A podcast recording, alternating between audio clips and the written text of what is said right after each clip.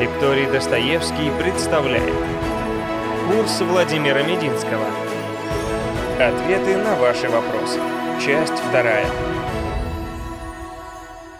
Дорогие любители русской истории, добрый вечер.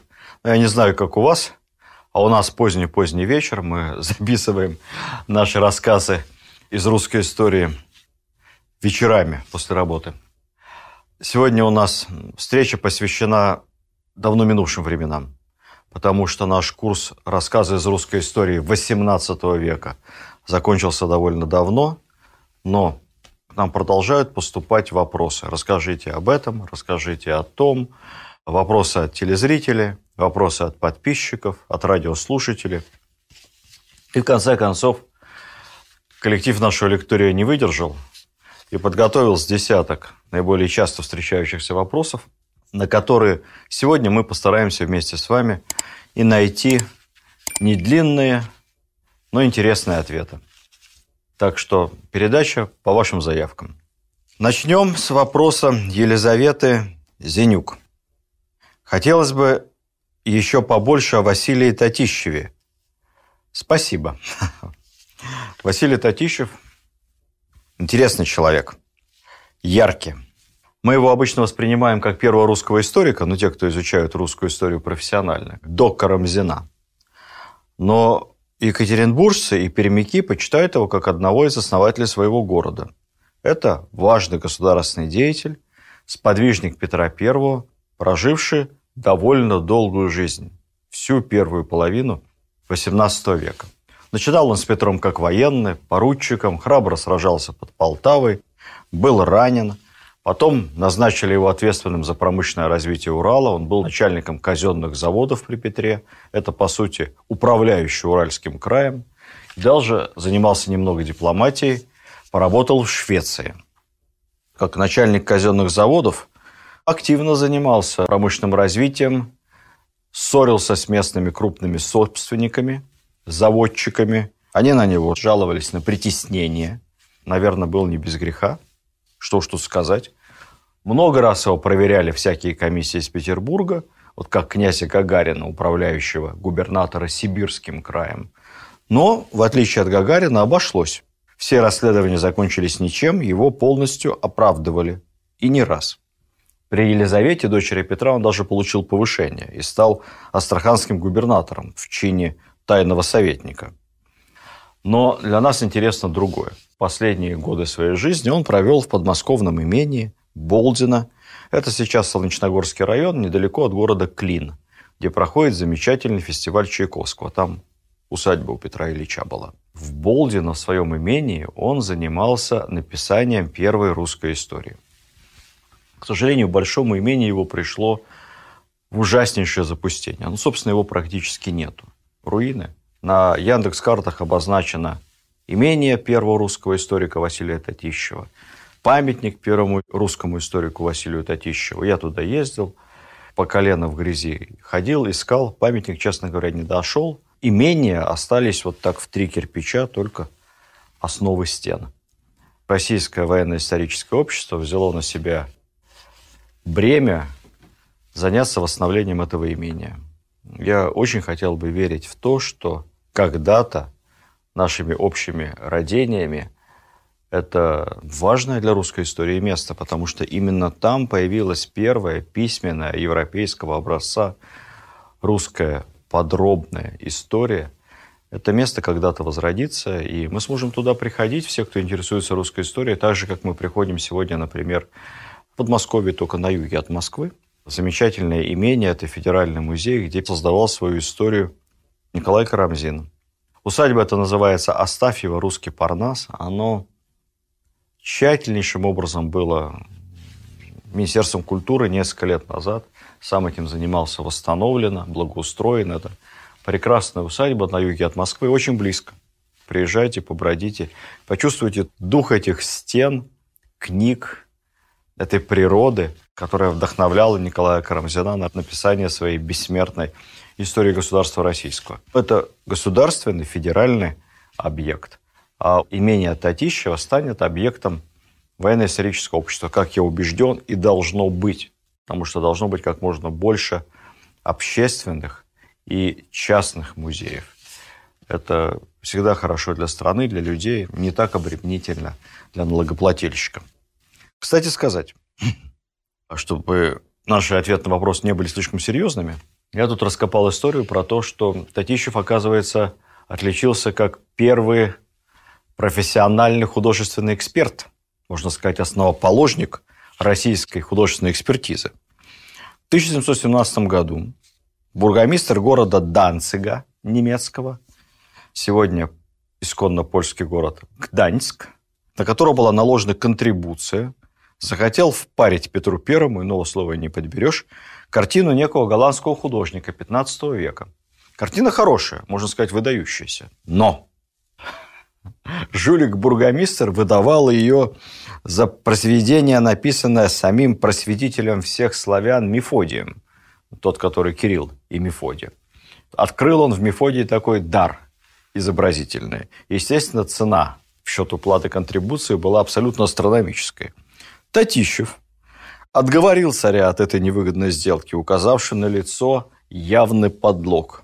Картина называлась «Страшный суд», конце концов оказалась у нас в музее, потому что в рамках вывоза и компенсации за уничтоженные ценности культурные, она из коллекции Германа Геринга перекочевала в госколлекцию Советского Союза. И все бы было хорошо, если бы этот страшный суд Никита Сергеевич Хрущев в знак дружбы, или, как сейчас говорят, жестом доброй воли, не подарил обратно польским коммунистам. Польские коммунисты же с доброй воли не оценили, как мы знаем с вами. И э, теперь много чего еще требуют от нашей страны.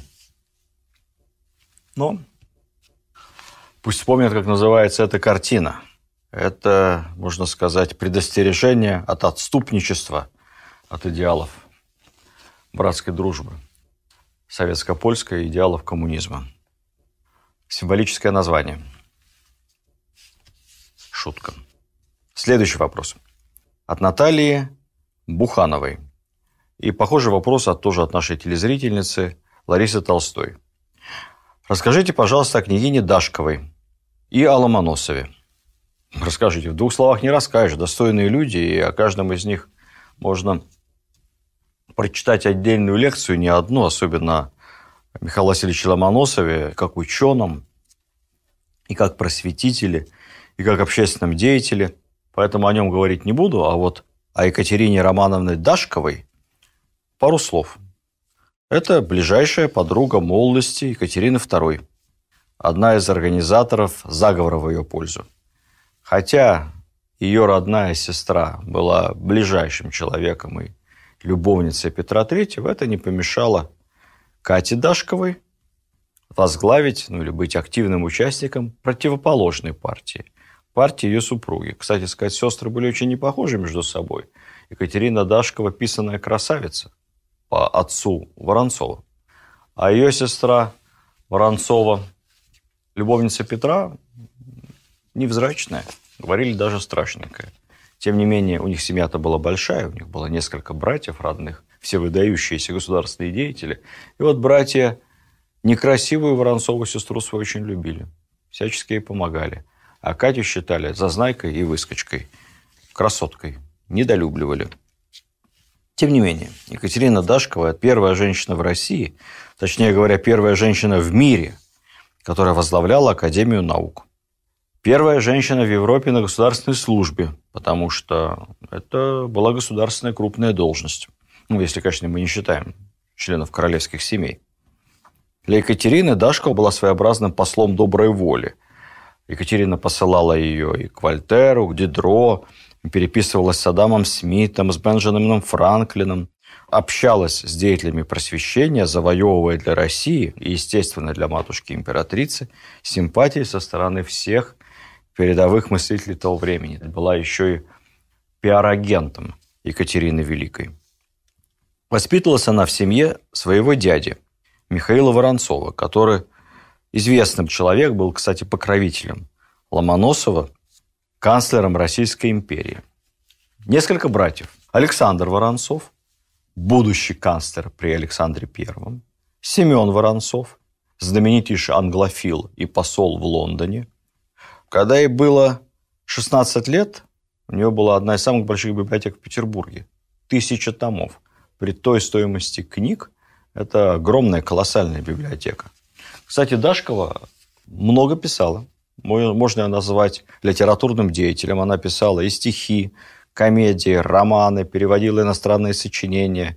Сегодня читать их, откровенно говоря, скучновато, так же, как и произведения другой известной литераторши, самой Екатерины Великой. Они все такие написаны в нравоучительной манере, как бы для воспитания детей и молодежи. Но весьма патриотические. Там никакой пропаганды вольтерианства не было. Государственнические произведения. Даже подписывался, у нее псевдоним был у Дашковой «Россиянка». Кстати сказать, по инициативе Дашковой была создана еще одна академия, называлась она Российская академия или Российская академия словесности. Главной задачей этой академии было составление словаря русского языка. Дашкова всячески лоббировала изучение, оформление, систематизацию русского языка и даже пыталась первой ввести в наш алфавит букву «ё», «ё». Писали раньше и «о», а произносили ее. Но почему-то возмутилась церковь. Какое дело было священному синоду до буквы «ё», честно говоря, не знаю. Но преодолеть их сопротивление даже сама Дашкова не смогла. После воцарения Павла I ее отправили в ссылку. Как написал цинично император, для углубленных размышлений о событиях 1762 года, переворота, который сверх его отца – и отдал трон узурпаторше Екатерине. Но Павел был человеком переменчивым и не злым, поэтому вскоре он Дашкову простил, и она вернулась и жила-поживала в своем подмосковном имении. Интересная женщина, редкая, и по нашим, и по мировым меркам. Следующий вопрос от нашего подписчика в интернете, скрывающегося под никнеймом, который произнести невозможно. 5G це зброя. Видно с Украины. У нас, кстати, много слушателей, подписчиков с Украины. Я особенно их ценю, потому что мне всегда приятно, когда наши лекции по русской истории, по нашей общей истории слушают наши соседи с Украины, с народа, который мы по-прежнему считаем братским народом. Я и сам с Украины вы же знаете. Почему нельзя было после Петра II стать императрицей Елизавете Петровне сразу, как дочери, и не терять 10 лет? Что значит не терять? Что вы решили, что за годы царствования Анны Иоанновны Россия это 10 лет потеряла? Анна Иоанновна, конечно, далеко не самая любимая моя правительница. Женщина, откровенно скажем, мало симпатичная. Но, тем не менее, она ведь не одна. У нее была команда, у нее были помощники разной степени толковости. Поэтому страна жила, и кое-что в стране было сделано. Ну, например, при Петре дворяне не могли распоряжаться землей. Земля давалась им во временное владение, как и раньше было в России. А при Анне Иоанновне, наконец-то, права собственности дворян на землю были утверждены. И, в общем-то, для развития экономики, хозяйства это было неплохо. Еще одно хорошее дело, которое Анна Иоанновна сделала, это реанимация флота. Надо сказать, что после Петра флот российский ну, загнивал в самом прямом смысле этого слова. И только при Анне начали наконец-то строиться новые корабли и возобновились военно-морские учения на Балтике. У нее был хороший военачальник и хороший организатор военного дела, фельдмаршал Миних. Он взял Перекоп, некоторое время владел Бахчисараем, брал Очаков, после этого мы Очаков еще много раз брали. Но, в общем-то, первый успешный поход на Крым, такой карательная экспедиция, это фельдмаршала Миниха. У Миниха были грандиозные планы, я вас хочу отослать к своей старой лекции, как раз в цикле рассказы из русской истории XVIII века, посвященный Миниху, очень-очень интересный персонаж. Посмотрите. У Миниха даже был план завоевания Константинополя, причем такой, как у всякого немца – прописано на бумаге по графику. Дорожная карта. Анна Иоанновна начала движение на юг. При ней под российский протекторат попали первые земли современного Казахстана, так называемый младший ЖУЗ. Ну, а избрать вместо нее Елизавету, в общем-то, было по большому счету нельзя. Я напомню вам немного историю. Согласно Петровскому указу, последнему его указу о престола наследия, назначать преемника должен был сам государь, не обязательно родственника, кого он сочтет нужным. Но дело в том, что Петр никого не назначил. И его внук Петр II тоже никого не назначил. Поэтому кто станет государем-императором, это надлежало выбрать тем, кто имел отношение к принятию решения. Верховному Тайному Совету, правящей элите. Элита выбирала из, собственно, двух основных кандидатов. Основных. Это дочери Елизаветы, но дочь была добрачная, по большому счету, незаконно рожденная, и Анны Иоанновны, Анна Иоанновна тоже отказалась от престола при вступлении в брак с герцогом Курлянским.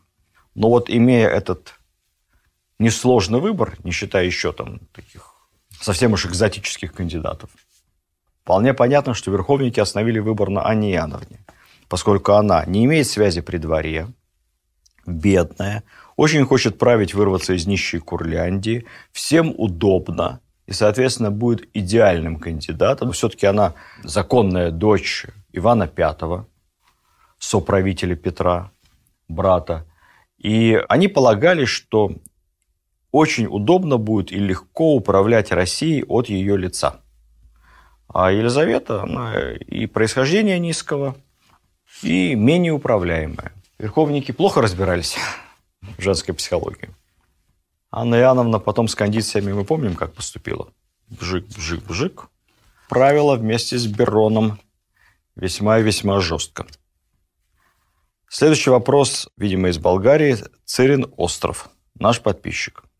Анна Иоанновна приезжает в Москву, а не в Санкт-Петербург. Почему? Потому что при Петре II столица России фактически, фактически, потому что указов никаких не было, была перенесена обратно в Москву, поскольку в Москву переехал император Петр II, подросток, и вслед за ним весь двор, правительство и все иностранные послы.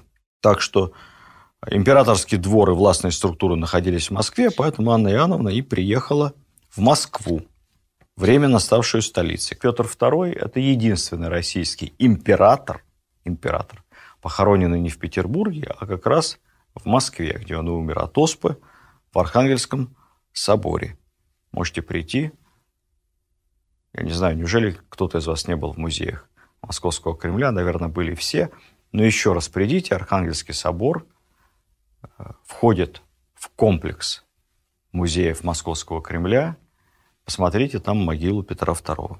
Елена Михайлова, наш зритель, не совсем поняла, кто же управлял страной, если Анна Иоанновна этим не занималась, а Берон был глуп. Под чьим руководством, по чьей воле восстанавливался флот и шло освоение территории? Тут вопрос как бы прямо проистекает из моего предыдущего ответа. Повторю, государство – это не только императрица и не только ее фаворит. У империи был, оставался, еще со времен Петра, большой бюрократический аппарат во главе с петровским выдвиженцем Андреем Астерманом. Именно он, а никакой не Берон – при императрице.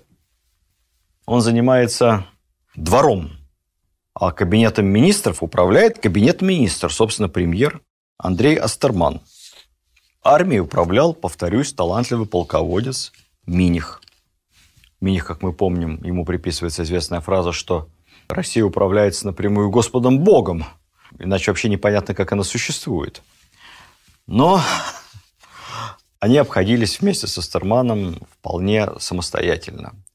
И вопросами управления полагались больше на себя, чем на божий промысел. Но помимо Астермана и Берона был клан Салтыковых, который обладал огромной властью. Семен Салтыков заведовал, например, московской конторой канцелярии тайных разыскных дел. Начальник, можно сказать, московского ФСБ. Ему много чего подчинялось. В общем, теневой руководитель Москвы. В Петербурге был его сын, Петр Салтыков. На нем лежало управление в Петербурге. Иван Трубецкой. Иван Трубецкой, московский генерал-губернатор. Последний из русских аристократов, получивших в эпоху Петра I чин боярин. Тут если бы мы, как Голливуд, умели снимать красивые, яркие, оторванные немного от истории, но невероятно мотивационные фильмы «Последний самурай», «Последний из Магикан», ну и прочее, прочее, прочее, то мы могли бы снять фильм про Трубецкого «Последний боярин». Было бы очень, кстати, ярко и интересно про времена Анны Иоанновны, а то ничего, кроме «Ледяного дома» про ее царствование толком мы не знаем.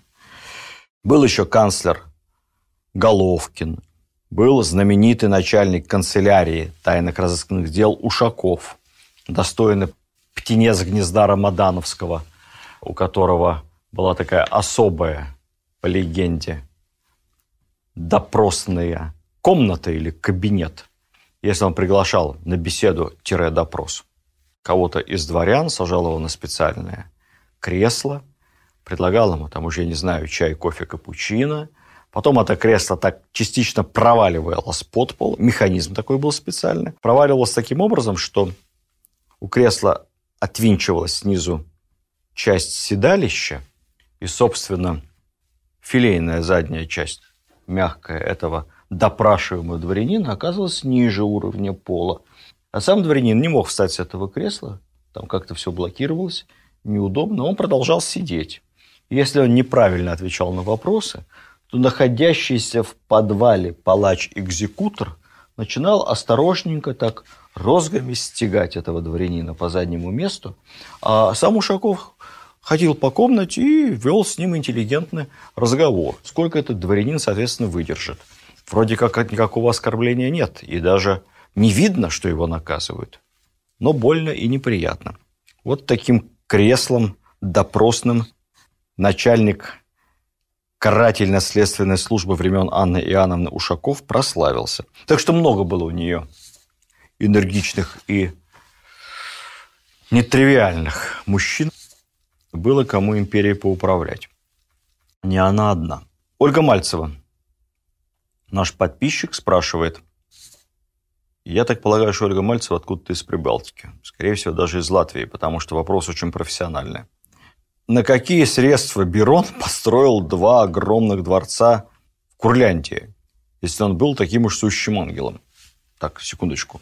Во-первых, два этих огромных дворца. Один э, в Елгаве, тогда в Метаве, а второй еще в каком-то курлянском городке, не припомню, они все были построены и красиво отделаны, когда Берон уже вернулся из ссылки и стал герцогом курлянским. Помните, я вам рассказывал, что в России надо жить долго – Берон был никому не нужным дворянином, потом всесильным фаворитом Анны, потом провалился в сибирскую ссылку на долгие-долгие годы, а потом крепкий старик вернулся еще правил в качестве полноценного полновластного герцога. Вот тогда он, собственно, эти дворцы и достроил. Видимо, что-то накопил. Сущим ангелом он точно не был. Ну, ангелом не был, но и дьявола делать из него не надо. Это был совершенно обычный можно сказать, заурядный. Человек, которого судьба вынесла на вершину власти в России. Так бывает. Ирина Ефимова спрашивает нас. Не совсем понятно, каким образом малообразованный, недоученный молодой человек, которого никогда не допускали к правлению, вдруг, став монархом, издал столько умных законов и указов. Кто или что этому способствовали? Речь о Петре Третьем. Кто были советники Петра Третьего? Ну, знаете, не совсем верно говорить, что его не допускали уж так к правлению. Его не допускали к решению вопросов, принятию решения. Что касается участия в обсуждении, это, пожалуйста, Петр III, как наследник престола, долгие годы участвовал в заседаниях и так называемой конференции при высочайшем дворе. Это было своего рода политбюро.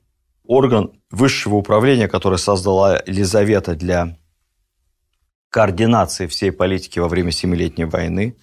Ну и к тому же Петр не был такой дурачок, образ которого оставила нам в своих мемуарах Екатерина.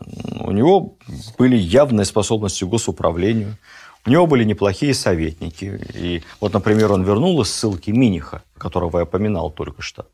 Тоже прожил долго. Миних давал ему дельные советы. Более того, Миних оставался верен ему до последней секунды. Он не предал своего императора вернувшего его из Сибири. Более того, после воцарения Петр III тут же Елизаветинское политбюро преобразовал в императорский совет. Совет должен был готовить указы и законы, которые становились, соответственно, официальными после подписи императора. Скажу вам более, Петр III разрешил этому совету выпускать от своего имени указы, даже без подписи, ну, по каким-то э, малозначительным, может быть, не очень крупным э, вопросам. Так что это был весьма и весьма подготовленный государственный деятель. Кстати сказать, мы мало знаем его помощников, его команду. Все-таки Петр III правил всего лишь полгода, выпустив за эти полгода, я вам напомню, отсылаю еще раз к нескольким лекциям о Петре Третьем, он за эти полгода выпустил бесчетное число весьма отдельных законов, указов, распоряжений, по несколько в день подписывал иногда. Но вот среди его помощников, которых история забыла, я все-таки одно имя хочу вам назвать. Это Дмитрий Волков. Мы совсем про него ничего не помним, а в то время это был действительно очень одаренный, просвещенный молодой человек – который считается как раз историками вероятным составителем текстов указов, в частности, и о вольности дворянству, о ликвидации тайной канцелярии. Только при Петре III в России не было никаких политических спецслужб. Вот при нем по-настоящему тайная канцелярия была ликвидирована. О снятии ограничений на внешнюю торговлю. О секуляризации церковных земель. Блестящий документ, который Екатерина тут же отменила через пару лет уже выпустила за собственной подписью. По инициативе Дмитрия Волкова были снижены цены на соль, отменены наиболее жестокие наказания в армии и на флоте. У Петра советники были толковые. К сожалению, потом Екатерина в основном их отодвинула от власти. Ну, что тут сказать. Как мы помним с вами, из стихотворения Михаила Ильича Лермонтова «Игрою счастья обиженных родов». Это, в общем-то, про них. Вопрос нашего зрителя Константина Мартынова. Очень узкий вопрос, но интереса ради расскажем. У какого английского купца Екатерина взяла денег на государственный переворот? Вы рассказали в лекции про 20 тысяч ведер водки, которые были выставлены солдатам. А это немалые деньги – Помощь Англии в таком деле была, видимо, существенной. Что это за человек и откуда деньги взялись? Хм, ну, 20 тысяч ведер водки, я думаю, творческое преувеличение. Столько не налить, не выпить было нереально. Но деньги были. Считается, что это были действительно деньги английской короны. Были переданы Екатерине через одного купца английского и еще какого-то итальянца, фамилию их известно, называть не буду, ничего они вам не скажут. Тогда это была общепринятая история, торговцы, купцы выполняли разного рода темные, грязные дипломатические поручения. Более того, деньги, которые они передавали, они под тогдашним правилам-то и взяткой не считались. Это были так, подарки, заграничные подарки. Интерес англичан был очевиден. Англичане хотели, чтобы русские как можно быстрее вывели свои войска из Восточной Пруссии и как можно быстрее заключили с Фридрихом мир. Петр III собирался воевать с Данией, вроде бы как с Фридрихом мир заключил, но выводить войска из Пруссии не торопился. Там была какая-то серьезная интрига в этом отношении. Сказать, что англичане проспонсировали переворот Екатерины, ну, знаете, это очередное наше примитивное желание свалить все на англичанку, которая гадит. Просто интересы совпали. Совпали интересы Екатерины, гвардейцев, Орловых, недовольство Петром Третьим, ну и английской короны, которая чуть-чуть на это дело порастратилась. След был, но он ничего не решал. Теперь еще вопрос от нашего подписчика, тоже скрывающегося за никнеймом mavmav. Почему я ничего не рассказываю о Пугачеве. Специально не рассказываю, потому что тема эта прекрасно изучена. Есть много литературы на этот счет, кино на этот счет. Ну, Пугачев тема модная была, популярная, революционная. Поэтому в школах ее проходили детально. Добавить я здесь ничего интересного не могу. Единственное, что обратите внимание, после подавления Пугачевского бунта Екатерина не только не ослабила крепостнический гнет, а наоборот, закрутила гайки сильнее и провела губернскую реформу, направленную на укрепление управленческой вертикали. Она понимала, что ее главная опора – это вооруженное дворянство. То, что я шутя называю организованная дворянская группировка, управляющая коллективно Российской империей. Екатерина была женщиной очень осторожной, очень мудрой, и ссориться с дворянством она не собиралась. Бог с ними пугачевцами. Главное, чтобы опора трона была довольна. Она была. Некая Милена Ивин или Айвин спрашивает нас, почему XVIII век явил самое большое количество женщин во власти. Может быть, это какой-то всплеск космической энергии? Про космическую энергию красиво, но я не уверен, что это имеет какое-то отношение к реальной истории. Я думаю, что это в большей степени случайность, чем закономерность. Приходу к власти каждой из императриц в отдельности предшествовала ситуация некой династической неопределенности. Поскольку не было прямого легитимного наследника, то, соответственно, либо легитимность этого наследника не подкреплялась, как у Петра III, мощным силовым фактором, то появлялась возможность для переворотов и претензий на трон. К тому же гвардейцам, которые были военной вооруженной силой, двигающей каждого переворота, им, естественно, казалось, что женщины будут больше их слушаться, что женщины более управляемые. Придворные группировки видели таких вот слабых правителей, каждый раз им казалось, что женщина станет слабым правителем, и Анна Иоанновна, и Екатерина, вот, что они будут такими послушными. И каждый раз снова и снова их расчеты не оправдывались. Придя к власти, женщины становились, как правило, сильными правителями. Иначе бы они не приходили. Так, ну и несколько еще общих вопросов.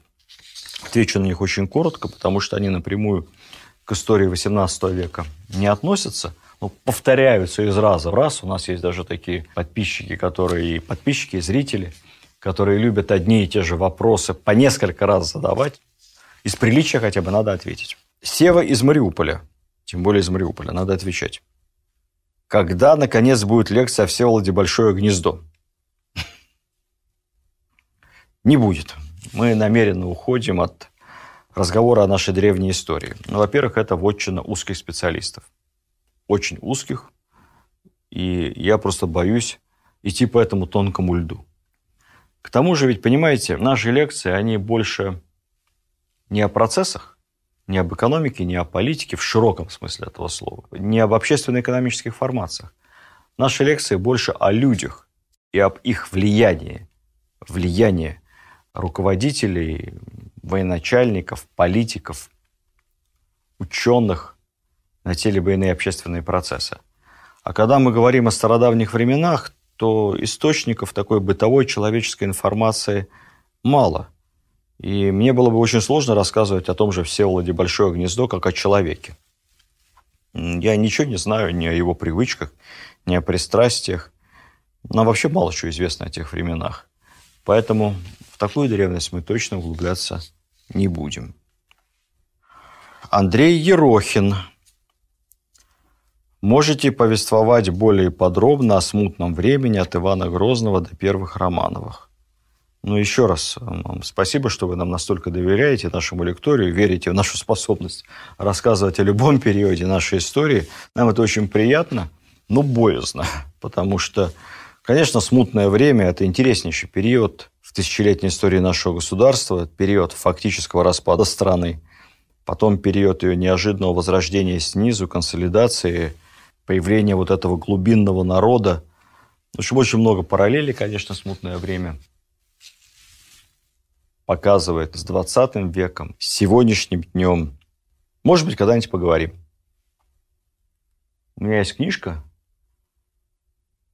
единственная художественная книга, которую я рискнул когда-то написать в депутатские годы, когда было время, называется «Стена».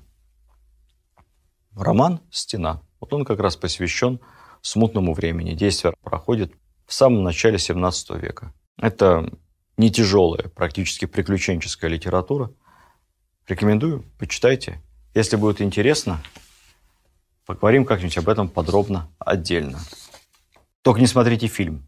Есть еще сериал «Стена», снятая одной не очень добросовестной компании. Я тоже фамилию свою оттуда убрал. Фильм очень плохой. А книжка хорошая. Вопрос от Катрины Василенок. Вот хороший вопрос. Какой исторический период для вас наиболее интересен? Знаете, когда начинаешь погружаться в то либо иное время и узнаешь вот эти нюансы, вот эти вкусности, детали о людях, то каждый период по-своему интересен, потому что меняется уровень развития техники, технологий, все больше и больше информации э, нас заполоняет, как правило, ненужной абсолютно и даже вредной, ничем не помогающей нам жить, а только мешающей. Но люди, люди остаются все те же самые, те же страсти, те же мечты, те же разочарования, те же достижения, те же ошибки. Поэтому о людях всегда читать интересно. Я бы, наверное, выделил в первую очередь, ну, если говорить о моих любимых периодах, я бы выделил период имперский России, в том числе потому, что осмысление и изучение этого периода очень полезно сегодня. Опять же, с точки зрения извлечения опыта, исторических уроков, понимания приводных ремней нашей истории – Вообще, вообще самое главное стараться воспринимать нашу историю не как какую-то нарезку эпизодов, а как единый процесс. Понимать, как одно проистекает из другого. Вот такое понимание непрерывности нашей истории, взаимосвязанности, наверное, есть самое интересное. Ну ладно, это я уже ударяюсь в философию. Вопрос от Николая Маликова. Не хватает истории Великого княжества Литовского. Толкового курса по нему так и не нашел. Но без истории современной Беларуси и Украины понять, кто такие казаки, почему население было православное, им руководили католики, почему в городах финансами занимались евреи, что такое иезуиты, иуниаты и прочее, очень сложно. Было бы здорово, если бы подготовили курс истории с нашествия до раздела Польши неподъемная задача. Я рекомендую вам почитать изданную не так давно в Беларуси энциклопедию Великого княжества Литовского. Много разных источников есть на эту тему. Понять, почему население земель, на которых потом впоследствии в 20 веке возникнет Украина и Белоруссия, было православным, а ими руководили католики, это несложно. Для этого энциклопедические знания не нужны. Дело в том, что после нашествия Батыя русские земли княжества были, как вы помните из школьного курса, разгромлены. При этом южные и западные русские княжества постепенно оказались под властью не Орды, а литовской княжеской династии. Население было русским, правящая элита литовская династия. И когда возникла личная уния литовских князей, кстати, они в основном были православными, литовских князей и польских королей, а потом произошло политическое объединение Великого княжества Литовского и Польши, образовалась Речь Посполитая, то вот тут-то и сложился постепенно режим, который, в общем, называя современным языком, можно называть с определенными оговорками режимом средневекового апартеида. Подавляющее число землевладельцев, шляхетства, чиновничества были католиками, а подавляющая под, часть подвластного населения были православными. Католики преимущественно поляки, немного Литва, православные преимущественно русские. Ну, русские, малоросы, белорусы будущие. А, они все воспринимали себя тогда, естественно, единым народом. Началось постепенное как бы оттирание и русского языка, но самое главное даже не, не языка, самое главное веры. Было идеологическое давление со стороны Римской католической церкви и, соответственно, имущественное давление. Поэтому Россия пыталась долгое время и на протяжении нескольких столетий реинтегрировать эти земли в одну большую православную Россию. Это был долгий, болезненный процесс, последствия которого ощущаются до сих пор. Анна Антонова спрашивает, будет ли у вас что-то о великих русских мореплавателях и землепроходцах? Не знаю, может быть, мы в рамках наших лекций будем касаться этой темы по ходу дела постараюсь, если возможно, будет что-то рассказать о Бринсгаузене, Лазареве, Проживальском, Федоре Литке. Все они выдающиеся люди, которые очень много сделали для расширения нашей страны, для исследования новых земель, территорий, их обустройства, изучения. Мы забываем об этом. Ну вот недавно совсем Российское военно-историческое общество открыло вместе с Русским географическим обществом открыло в Кронштадте первый памятник в мире нашему выдающемуся соотечественнику и основателю Русского географического общества, адмиралу Федору Литке. Он потрясающий человек. Он сирота из самой простой, небогатой дворянской семьи. Воспитывался у сестры. Сестра была замужем за военным моряком. Тот как-то увлек мальчишку рассказами о море. Пошел в гардемарины и так дослужился до полного адмирала. Боевой офицер, совершил несколько кругосветных плаваний. Еще будучи гардемарином, не имея права на офицерские ордена, получил первую боевую заслуженную награду за бой с французскими фрегатом в Балтийском море. Знак отличия Георгиевского креста. Еще солдатского Георгиевского креста тогда не было во время войны с Наполеоном. Вот он получил знак отличия за личную храбрость. Так вот, Федор Литко несколько совершил кругосветных путешествий, исследовал Арктику, открывал новые земли. 20 лет возглавлял Российскую Академию наук. Можете себе представить? Пролоббировал идею создания Русского географического общества. Но человек при этом настолько разносторонний, что когда в годы Крымской войны, мы об этом отдельно наверное, поговорим. Я все-таки собираюсь, все собираюсь сделать отдельную лекцию про Крымскую войну. В годы Крымской войны, о чем мы с вами совершенно не помним, на нас напали не только на юге в Крыму, нас атаковали со всех сторон. Английская эскадра, англо-французская эскадра была у Камчатки, английская эскадра у Архангельско-Словецких островов, и также английская эскадра объединенная англо-французская эскадра пыталась прорваться прямо к Петербургу, чтобы сжечь город с моря. Прорваться сквозь Кронштадт они не смогли. Федор Литке, будучи ответственным за оборону Кронштадта и за оборону Балтики, построил такую систему минных полей, заграждений и, как бы сейчас сказали, перекрестных артиллерийских точек, что как ни пытались англичане, но пройти это не смогли. Такой был разносторонний человек, географ, ученый, путешественник, блестящий офицер, настоящий романтик моря. Кстати сказать, и Беллинсгаузену мы тоже открыли несколько памятников, даже несколько. Даже в Бразилии, не поверите. Ну и, наконец, давайте последний вопрос на сегодня от подписчицы Златы. Спорт и творчество. Сейчас многими поднимается тема, что на русском престоле правили не русские цари. О, это любимая тема. Немцы, немцы нам правили. Немцы, засилье немцев. Ужасная неправда. Все не так. Но русские царевны выдавались замуж за европейских королей. Очень интересно послушать о том, кто из русских, то есть дети наших царевин, в итоге правили европейскими королевствами. Правители с русскими корнями известно немало. Например, помним с вами, что у Павла I было 10 детей. Четыре сына, шесть дочерей, одна умерла во младенчестве, но остальные были известными девушками в Европе.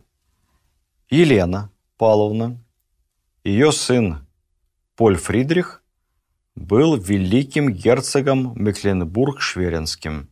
Ну, сейчас-то мало кому что скажет, но на самом деле тогда серьезное германское герцогство. Другая дочь, Маша, Мария Павловна.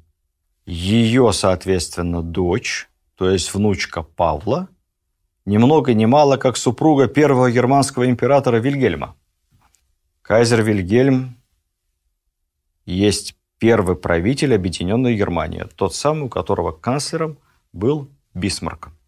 Дочь Анна, младшая дочь Павла I, замужем за королем Нидерландов Вильямом II.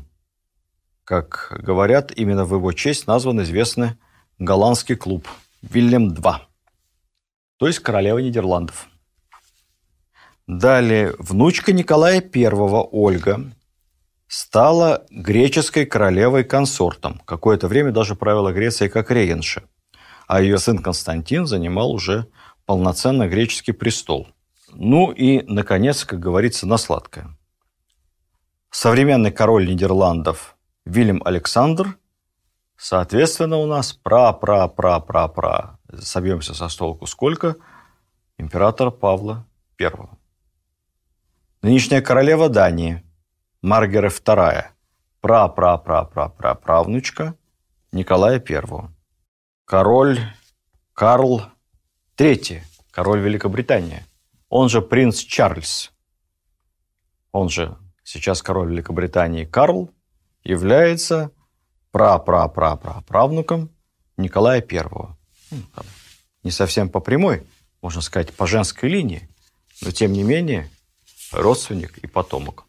Так что кровь Романовых живет во многих европейских династиях. Конечно, к большому сожалению, даже современные дальние родственники и потомки Романовых, будь то короли и королевы Дании, Голландии, Великобритании, мало чем нам помогают. У них много собственных забот. А нам надо помнить о том, что самые лучшие друзья России и самые надежные ее союзники, как говорил другой потомок императора Павла Петровича, его правнук Александр III, наши главные союзники и друзья – это армия и флот. Спасибо вам за любовь к русской истории. До следующих встреч. Наверное, еще разок, если будет время – мы поотвечаем на ваши вопросы. Пишите, ставьте оценки, задавайте вопросы, побольше комментариев. У нас интерактивный курс. Чем больше активности с вашей стороны, тем больше у нас радости. Мы за просвещение. Всего доброго. Видеоверсию данного подкаста смотрите на сайте достоверно.ру.